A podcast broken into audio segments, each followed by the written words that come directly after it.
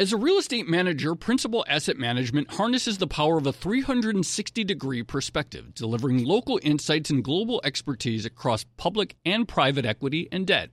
Their teams apply local insights and global perspectives to help identify the most compelling investing opportunities. Principal Asset Management, actively invested. Learn more at principalam.com.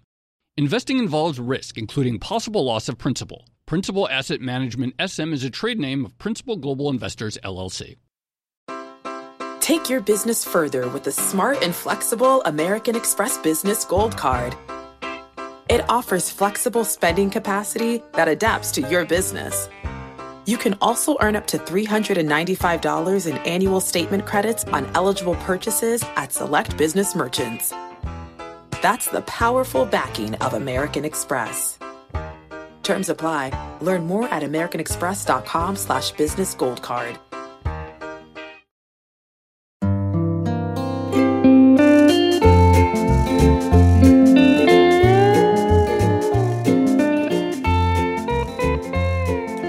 Hello and welcome to another episode of the Odd Lots podcast. I'm Joe Weisenthal. And I'm Tracy Alloway. Tracy, did you know we just had something in New York that's apparently called Giga Week? See, now I don't know how to answer this question because we were sort of talking about it a few minutes before we started recording. I am aware that there was a big, big art auction. I was unaware that it's actually called Giga Week. Yeah, I didn't realize that either. Like, I guess every once in a while, auctions, like big weeks of art auctions are kind of like Mardi Gras, New Orleans or something. They just suddenly just pop up and your feed just gets dominated by people who are at this event. And you're like, oh yeah, this is happening again. So obviously in New York recently, we just had a series of gigantic art auctions. And apparently because of how much money the art sells for during the course of the week, they call it Giga Week because over $1 billion of art gets sold. Oh, okay. So lots of money flowing through those auctions. And there was one point of interest in particular, because I remember you actually tweeting about it, but the father of Treasury Secretary Steve Mnuchin, he bought a pretty large, how do I describe it? A sculpture that resembles like a balloon bunny.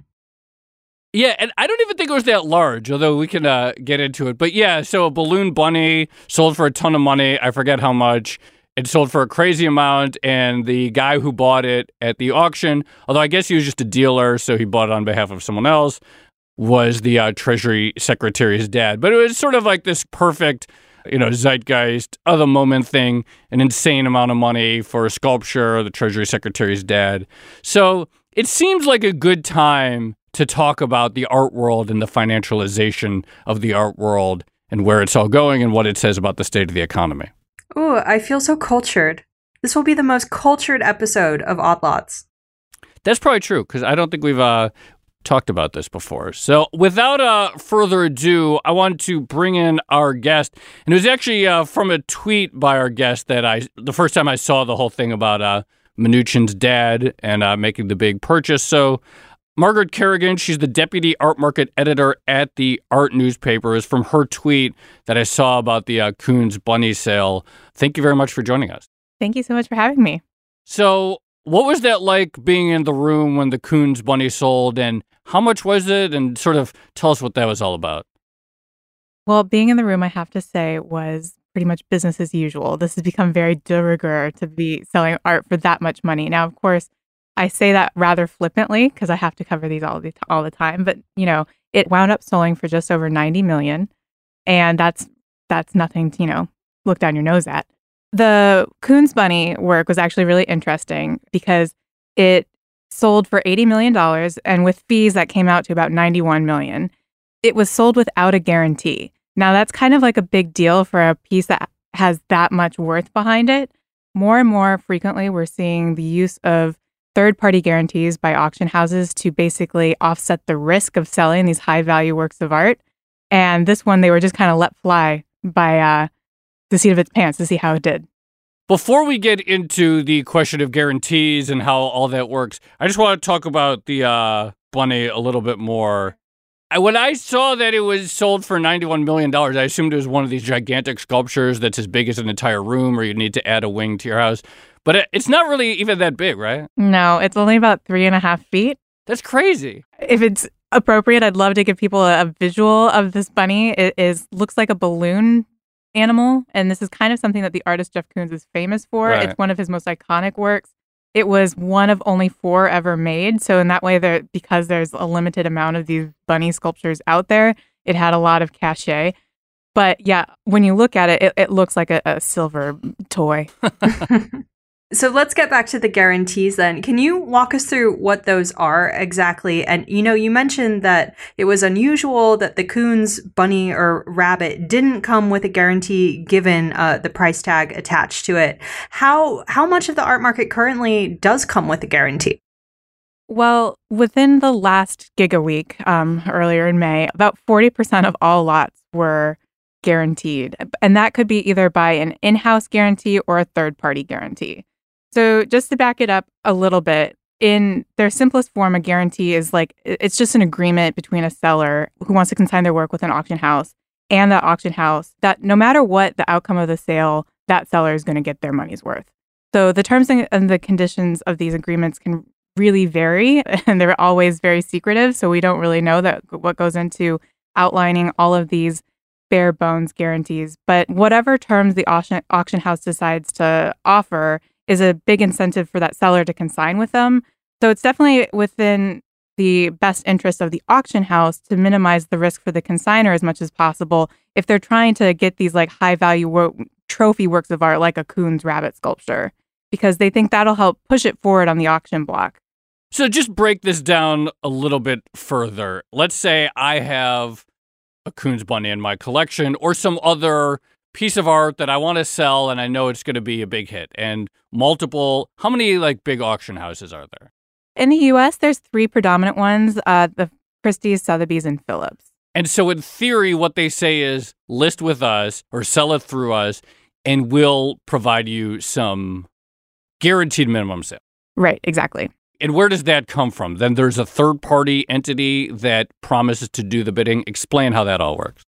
In the traditional just guarantee model with the in-house guarantee, and I feel like this is important to set up why third-party guarantees are kind of on the rise right now. Basically, the auction houses started doing this a lot to attract these bigger collections and these bigger works of art. And it can play out in one of 3 ways. In one way, the lot fails to sell. And in that case, it's what's called bought in by the auction house. So the auction house then owns that work of art and pays the consignor whatever their, lowest bid was. And then the problem with that is when a work is bought in, it's called what's burnt, and people act like it was no good for the art, and so it actually lowers the value of that work of art. Now, if it actually goes for its guaranteed price, then everybody wins. The seller gets the money they were hoping to get for the work. The auction house gets a little off the top. It's all good. And then best case scenario is it's going to sell for more than its guaranteed price. And then the auction house nets that profit and everyone's a little bit happier, is a little bit cushioned. Now, that's where the third party guarantee really gets going, because they realize that they can bring in the auction houses realize that they can bring in another person to offset the risk for them. And that person gets paid out and makes a little money off the top. And so does the auction house. That's really where it's at right now with the third-party guarantees. We've seen the rise of them over the last couple of years exponentially. And these are also known as irrevocable bids. And what that means is basically that third-party guarantor is saying, I put a bid on this work no matter what for this amount. That amount is secret. No one knows what that is. And that's just negotiated between the auction house and the consignor and the third-party guarantor before the auction happens. It's probably near the low estimate for the work. So that's what the usual benchmark, but it could be more, it could be less. So it means that when that third-party guarantor comes in with that work, it's basically establishing a market value for that work right then and there that no one else knows about. That's really interesting that it's done sort of off of the public market, I guess. So walk us through who these third-party guarantors are. And just to be clear, if the art doesn't sell for more than the minimum guaranteed price, do they take delivery of that art? Yeah, that's the thing. For the most part, these guarantors used to be dealers or collectors that had the capital or the expertise to kind of be like, yes, I will front this money for this piece. Now, that is not necessarily the case anymore. We're seeing a lot more people wanting to get in on this because they've heard that there are good returns on these. So we're seeing a little influx of people that are just interested in getting the work, but they will take possession of the work if it doesn't sell to somebody, to a higher bidder. Let's talk about those returns that they expect, and let's just sort of go through the math. So let's say that there is a piece, and maybe at the high end, they think it could fetch $20 million. I'm just talking hypothetically. And maybe the range is 10 to 20, and I'm one of these third-party guarantors, and I say, okay, I'm going to guarantee that I'll bid $10 million on it. And then let's say it's a blockbuster auction. It goes to $20 million, and I don't lose any money. I didn't buy the piece. What do I get paid for having offered that $10 million guarantee? Well, the math is where it gets tricky. The easiest way to look at that is that if you guaranteed that work for $10 million, yeah, and it went for 20, then you are getting a share of that extra $10 million that it went for. I see. But that breakdown is not necessarily clear. That's something that's negotiated between the guarantor and the auction house. But that payout is based somewhere on the spread between what I had offered as my guarantee and the ultimate price. But in theory, that could be a very fast, huge return for me if it turns out that the final price is much higher than what I had paid in. Yes, absolutely. And in fact, we're seeing guarantees being made up until like 10 minutes before an auction starts now, which is very new. It used to be that these were secured more in advance, and they would be notated in the catalogs that you would pick up at the beginning of an auction and that are distributed the week before the auction.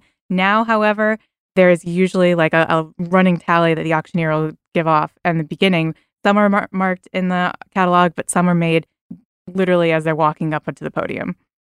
If the auction houses are incentivized to offer minimum guarantees in order to get, interesting art consigned to them from prospective sellers, and if the third-party guarantors are sort of incentivized to provide a floor of some sort, Is that dynamic, is that one of the reasons why art prices seem to be getting higher and higher, at least for certain pieces? Does it add upwards pressure on the price of art? So this is such an interesting question. And it really gets to the heart of the art market in general and why it's just so shadowy and weird. So far, there has not been a huge correlation between the use of third-party guarantees and the upward prices of art in general. That seems to just being fueled by general, wealth in the world today that's driving those prices forward. But a lot of these studies that have been done about the correlation between third-party guarantees and the price of a work of art came out several years ago. And this has changed just within that time. To backtrack just a little bit, the use of these irrevocable bids became increasingly popular after the 2008 financial crisis, when the major auction houses had to pay out some big sums to consignors for works that they had guaranteed in-house when those failed to sell. And I think between Christie's and Sotheby's, like $200 million was paid out for these consignors that guaranteed work with them, and they couldn't sell it. So that's when we really started to see people bringing in the third-party guarantors. And again, those were usually significant collectors, like the Namads, the Mughrabi families. Like those people were the ones fronting the money for these things. Also big-name dealers like Gagosian, Pace, Tasman, they'd come in and also front the money for it because they'd be looking to, kind of back their own artists' markets. So this third-party model actually started to increase the liquidity of the art market, which is a notorious problem because it started tempting people to buy and sell work when they didn't necessarily need to by offering the promise of some kind of return on it. And it started to morph into the speculative tool then. And now there are just a lot more people that are wanting to get in on this. And then I think according to a recent report that was published in the Wall Street Journal, before the recession, there was a handful of people doing third-party guarantees, and they, reaped 50% of the overage and half the buyer's premium in exchange for staking these works. And today, guarantors say that their expanding ranks have already started whittling the returns on this, and they're only getting about 15 to 30% of that overage. So it's kind of an interesting dynamic where there's not a lot of concrete numbers to back up why this is financially feasible for some people.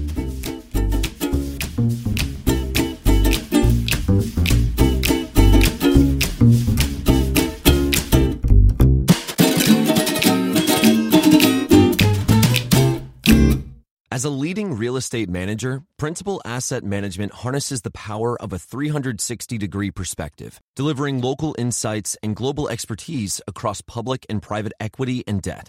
Our experienced teams are uniquely positioned to uncover compelling opportunities in today's market, giving our clients an exclusive advantage. Principal Asset Management, actively invested. Learn more at principalam.com. Investing involves risk, including possible loss of principal. Principal Asset Management SM is a trade name of Principal Global Investors, LLC. So it's interesting thinking about these kind of returns, and you mentioned that a lot of the third-party guarantors were these famous collectors of art, and they had lots of them. But essentially, you could, I mean, is it getting to the point where people are who have zero interest in art or the art world are backing funds that just do nothing but, you know, you have one guy's like, I'm really good at pricing guarantees, back me, give me, you know, I'll raise $100 million and we'll do all these and you don't have to care about art at all, but we'll make some money for you. Yeah, there has been a huge boom in like a boutique industry of businesses that are actually tailored to backing guarantees, essentially. I mean, they do other work as well. And this is, it's kind of a big function of what is called art secured lending at this point, where people are leveraging specific works of art already in their collection or the entirety of their collection to get money up front to guarantee other works. So it's this kind of like circular loop here. And then, but beyond that, we've seen a lot of guarantees at Sotheby's and Christie's mainly, but also Phillips. And I think last year around 1.3 billion combined was guaranteed in sales across those auction houses all year long. That's according to a report by ArtTactic, which is an auction tracking firm. And all of these accounted for about 58% of the value of the house's evening sales of like post-war and contemporary art, which is like the big money maker sales that you see all the headlines about. That's up 39% from recently, I think 2016. And what's really interesting about that is that a lot of these art financing companies are offering loans to investors that they expect will guarantee works. There's one called Athena that publishes lists of auction offerings that will look like safe bets going into the major auction rounds. Other companies also offer these art-backed loans to guarantors that are, you know, just so that they can buy out the works that they staked that ended up not selling that they thought would. And then, like I said, last-minute guarantees are kind of fueling this well because there's a sense that, like, the market's shifting at any given time. There's a new firm called PyX that I think started within the last couple of years. They are trying to turn the guarantee into a sort of, like, derivative with shares of risk being parceled out to, like, a dozen investors at any given time, who don't know one another and don't share the same taste in art and maybe don't even like art. And it's kind of aimed at bringing in institutional investors, and they're offering these contract on future sales and treating it like a futures contract, and therefore it's tradable. So it's the first product like that, too, also to be authorized by the UK's Financial Conduct Authority. We haven't had the same kind of ruling on it in America, but actually, which is interesting because the US market is the largest art market in the world, and it's also where most of these guarantees are happening. Wow. Okay. So it sounds like there's quite a lot going on. I suppose if you put all of this under the umbrella term, like the financialization of the art market, I'm wondering, is that financialization, is part of it reflective of the nature of the art market itself at the moment? And what I mean by that is you have a bunch of people who are sort of interested in it, maybe because they have newfound wealth. But at the same time, you have a lot of new artists, modern artists who are, you know, contributing new pieces. And it feels to me like for a lot of that modern art, it's much harder to attach a firm price tag to it, right? Because you don't really know what's going to happen with the artist. You don't really know what the scarcity value of that art is going to be. You know, if Jeff Koons wakes up and decides to do another like 500 bunny statues, does that diminish the value of the one that Robert Mnuchin just bought? Is that part of the problem when it comes to financialization? Are people trying to solve that issue through all these different financings?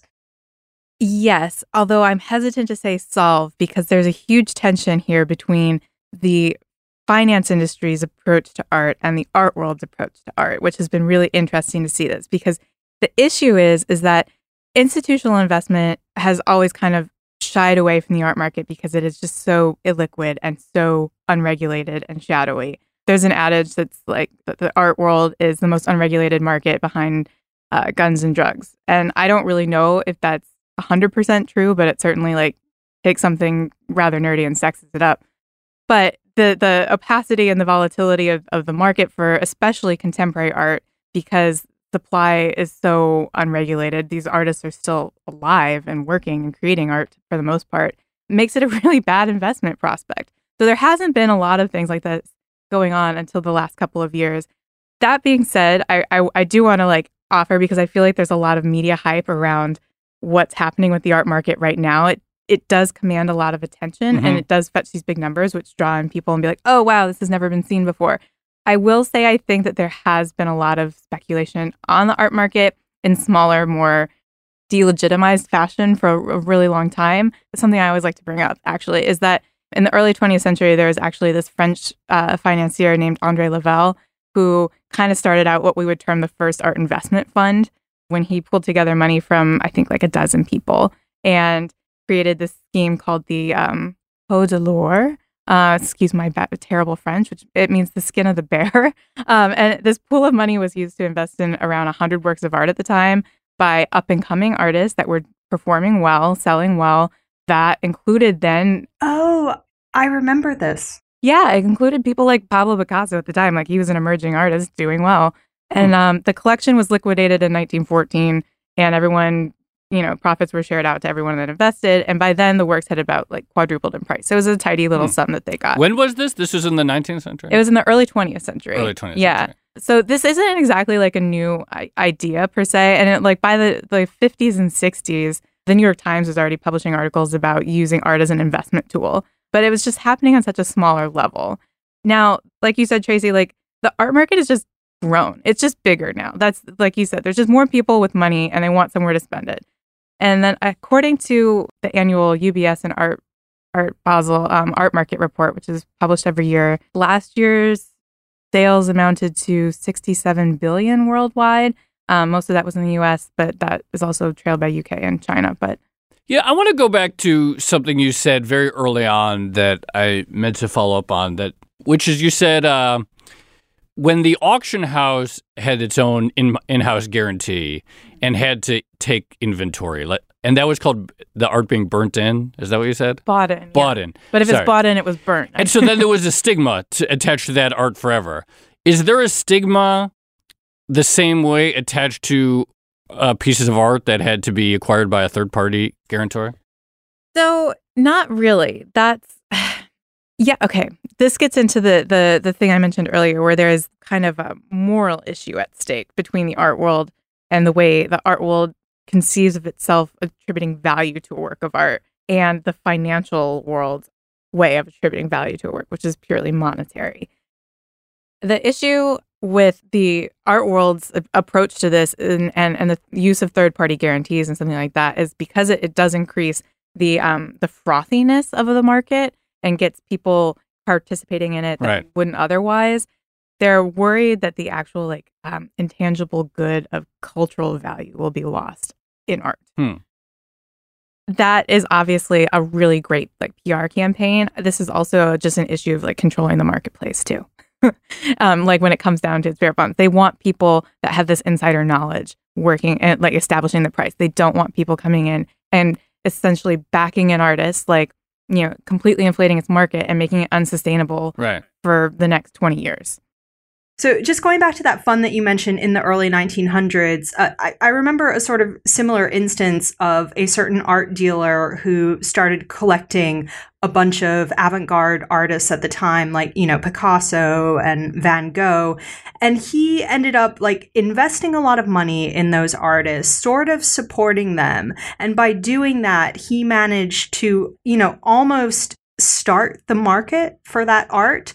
So I guess my question is, when it comes to the third-party guarantors, how much power are they actually wielding in the art market when it comes to deciding, this artist is going to be cool or valuable, this one maybe not so much? Are they the arbiters of future art prices? That's kind of the question that's at stake right now, and why the art world is really confused about how third-party guarantees will shake out long-term. There's just not a lot of data to indicate that they're doing much more than essentially falsely propping up the market for some artist's work, and maybe the market in general. The biggest concern about it is that They're just falsely establishing prices based on whatever they're willing to pay behind closed doors. I don't know if that's like actually that new of an issue because most auction houses are making a lot of revenue through private sales anyway. So it might just be making visible something that's been going on for a really long time. And that might just make the art world uncomfortable because it's been so opaque for so long. And again, like I said, it is increasing the liquidity of art, which has always been a real issue in it as an asset class. So the question you pose is the question that we're still trying to figure out. And I just think that there needs to be a lot more analysis of these auctions that separate out guaranteed works and the results for those versus non-guaranteed works. And so far, there hasn't been a lot of that that's come forward. Margaret Kerrigan, this is a fascinating conversation. I love how in-depth it got. Really appreciate you coming on. And to your last point, it'll be interesting to see what that analysis, when it eventually happens, actually reveals. Yes, I look forward to seeing what comes of it. Sounds good. Thank you for joining us. Thank you for having me. Thanks, Margaret. That was great.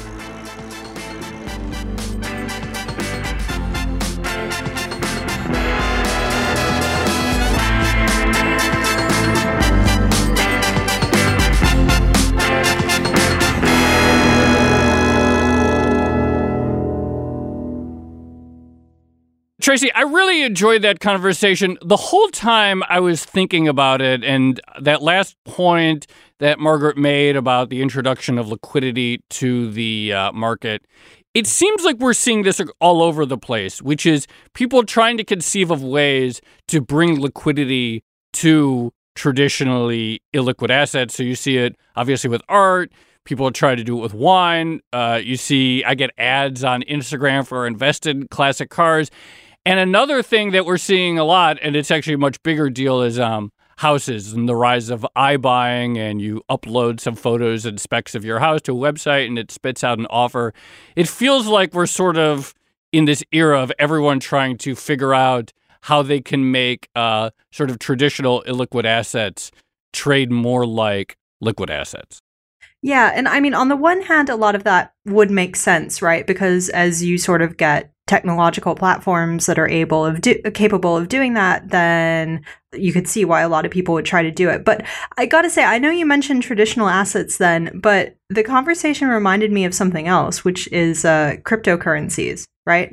And the notion that you have all these different cryptocurrencies and a giant market trying to attach a value to them based pretty much on adoption and maybe a little bit of underlying technology, maybe. It reminds me of the art market, right? Like, how do you go to an art market and say, this painting is inherently better or more valuable than this other painting?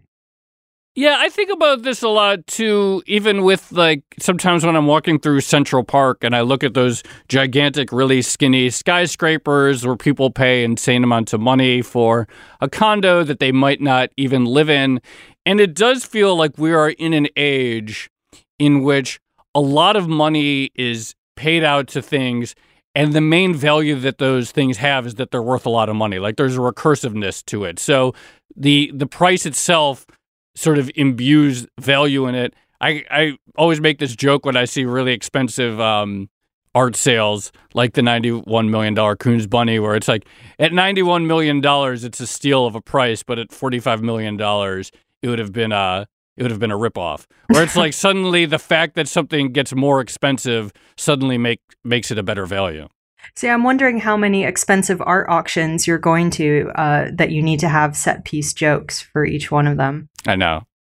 After we have these conversations, I do feel like an indescribable urge to log on to the Christie's website and start looking at art, which I'm sure would be a terrible, terrible idea. Yeah, I think that would be a bad idea. But, you know, maybe like we can find some up-and-coming artists. Maybe we can find the next Picasso and sort of make them a thing. Yes, please donate to the Odd Lots Art Fund so we can start providing minimum guarantees for artwork worth, what, $10,000 maybe? Two other things that I thought of real quickly is, like, one is, in the end, like, if there are outsized returns in art guarantees, it's only a matter of time before institutions drive those returns to where they aren't any better than anything else. So you sort of think of, like, if you just have like a few families offering guaranteed returns, by the time it gets to the point where anyone with some money can go into an art guarantee fund, like, you have to imagine that the juicy returns can't last too long. Right. Like the liquidity currently being hoarded in the art market eventually is going to lead to all the sort of price arbitrage possibilities being arbitraged out, I guess. And in the end, any attempt to sort of, via financial alchemy, turn a sort of naturally illiquid, non-commodified market like art into a liquid tradable asset, like, it's probably going to end with some people taking huge losses when they have a bunch of inventory on their books and it goes out of style, or there's a financial crisis or something like that. Like, in the end, someone's going to lose big time on this stuff. Well, I guess we'll find out, won't we? I guess we will. All right. This has been another edition of the Odd Lots podcast. I'm Tracy Alloway. You can follow me on Twitter at Tracy Alloway. And I'm Joe Weisenthal. You can follow me on Twitter at The Stalwart. And you should follow our guest on Twitter, Margaret Kerrigan. She's at Real Life Maggie. And be sure to follow our producer, Laura Carlson. She's at Laura M. Carlson, as well as the Bloomberg head of podcast, Francesca Levy, at Francesca Today. Thanks for listening.